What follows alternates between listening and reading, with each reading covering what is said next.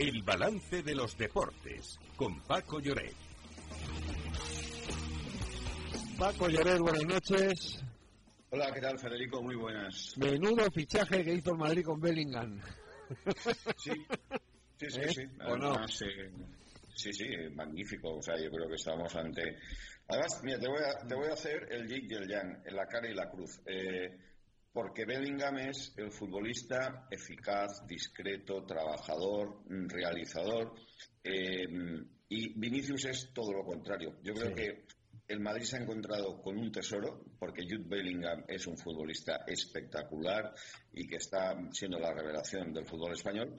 Y en Barcelona se volvió a confirmar que Vinicius tiene un problema que es extensivo al club y que evidentemente le va a crear muchísimas dificultades allá por donde vaya. Pero bueno, a lo que me, por lo que me preguntabas, en efecto, creo que estamos ante un jugador eh, que está rompiendo todas las previsiones y eh, es un acierto de quien lo incorporó y realmente está rendiendo a un nivel eh, magnífico. Creo que, que es eh, en esta noche en que se decide el balón de oro, no sé si será ahora, porque esto ya sabes que las elecciones son muy relativas, pero si sigue así, desde luego no dudo que lo será en el futuro.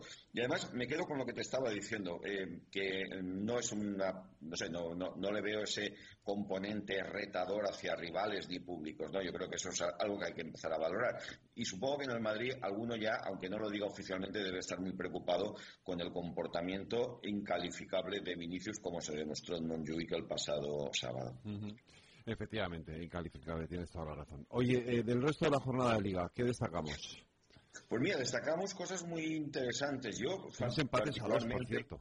Sí, eh, eh, hubo un clásico de toda la vida que fue el Athletic de Bilbao Valencia ayer en San Mamés, Sí. magnífico, partido de ida y vuelta, tremendo, Valencia con mucho descaro, con mucho desparpajo, con gente joven y un Athletic que fue un partido de verdad muy bonito. Fue, hubo tres empates a dos, curiosamente el de el del Valencia en Bilbao y el de eh, la Real Sociedad en Vallecas, con goles para el equipo de casa en tiempo de prolongación.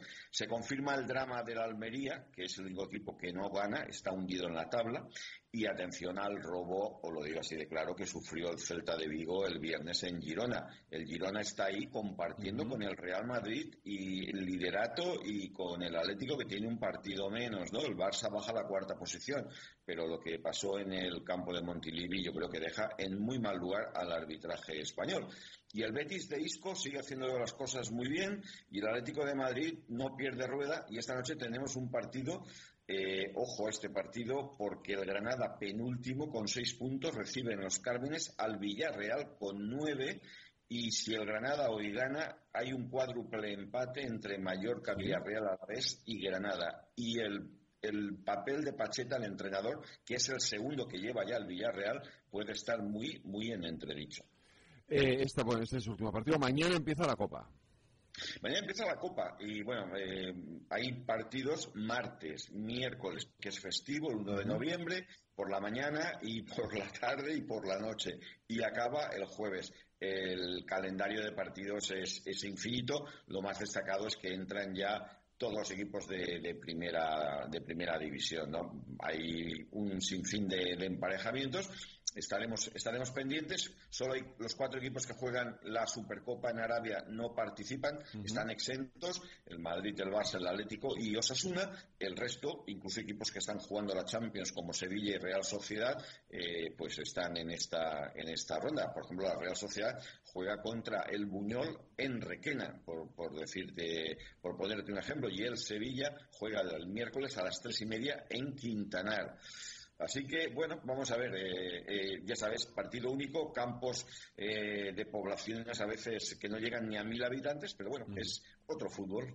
Oye, Paco, eh, antes de que nos vayamos al Balón de Oro, tenemos otra noticia. Lorena eh, Rubiales la- ha sido inhabilitado por la FIFA. Sí, el expresidente de la Federación no podrá ejercer durante tres años cualquier actividad relacionada con el fútbol, tanto en el ámbito nacional como en el internacional. Es la resolución del expresidente del expediente, perdón, disciplinario que se le abrió a Luis Rubiales por el beso a Jenny Hermoso en la entrega de trofeos del Mundial de Australia.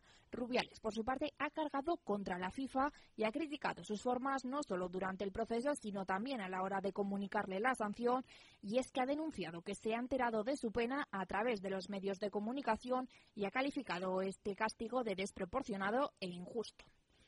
Pues ahí está lo de Rubiales. Se veía venir. no, hay, se veía venir, sí, sí. No hay sorpresa. No hay. Eh, efectivamente. Eh, balón de oro, que no, que, mm, ¿por qué eh, yo creo que Messi tiene muchas posibilidades de, ganar, es, mi opinión. Se conocen ya los resultados a partir, o sea, los diez primeros aún no se conocen pero mm, el 11 es, Mohamed Salah, el egipcio del Liverpool, Lewandowski, el, jugador de Barcelona es el número 12, el portero que estaba en el Sevilla Bono, que estuvo con Marruecos, eh, es el 13, Gundogan, eh, que estaba en el Manchester City y ahora en el Barça, el 14, bueno, Emiliano Martínez, Benzema aparece en el lugar 16, eh, el jugador eh, del Nápoles, está el 17, Bellingham está el 18, ah. Harry Kane el 19 y 20, Lautaro Martínez, el argentino del Inter, y Grisman el 21. Esto es lo que sabemos hasta ahora a partir del eh, décimo primero eh, hacia atrás. Ahora falta saber los 10. ¿Quién puede ser? Bueno, está Mbappé, está Messi.